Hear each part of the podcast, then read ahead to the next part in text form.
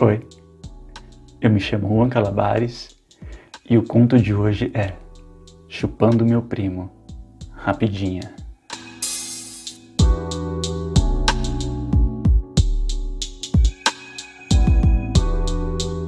Eu tinha trabalhado a semana toda, estava cansado, só queria um lugar tranquilo para me relaxar.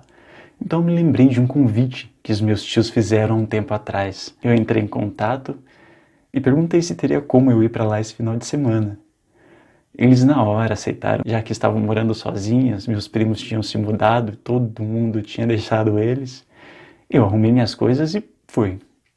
Chegando lá, para minha surpresa, um primo meu que eu não via há anos estava lá também. Então a gente sentou, conversou, eu, meus tios e meu primo, até tarde da noite. Meus tios foram dormir e eu com meu primo, a gente continuou conversando ali na varanda. Ele já tinha casado, tido filhos e estava ali só para relaxar um pouco, que a sua família tinha ido viajar em uma excursão da escola e ele não estava muito afim de ir. Então resolveu passar um tempo com os pais dele, que também fazia tempo que não os via.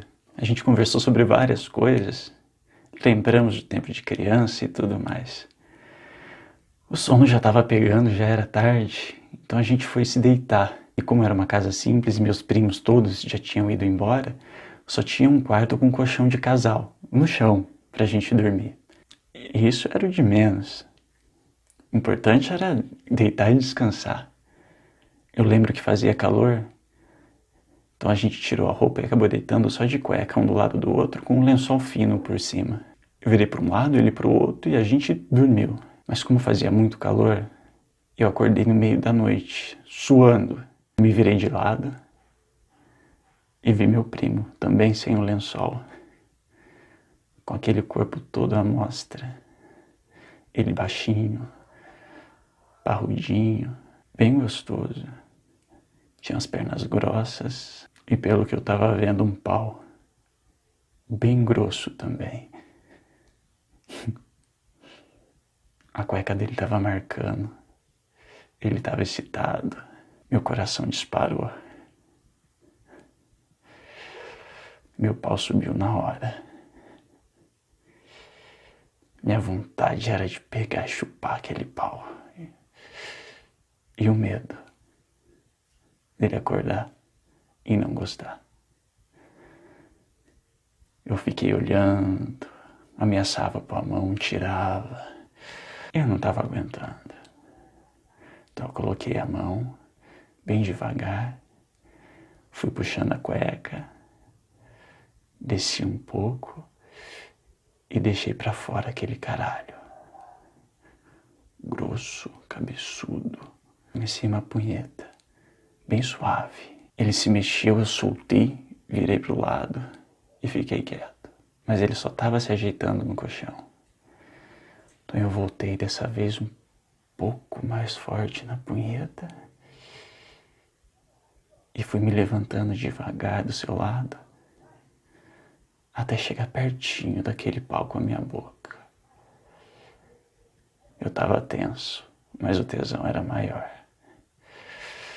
Com a boca em cima do pau dele, eu olhei para cima e vi que ele dormia.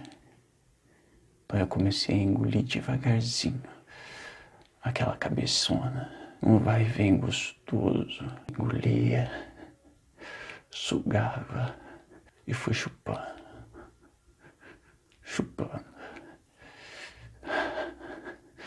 Comecei a apunhetar ele e a chupar ao mesmo tempo. Aquele caralho estava muito duro, inchado, até que ele deu um gemido.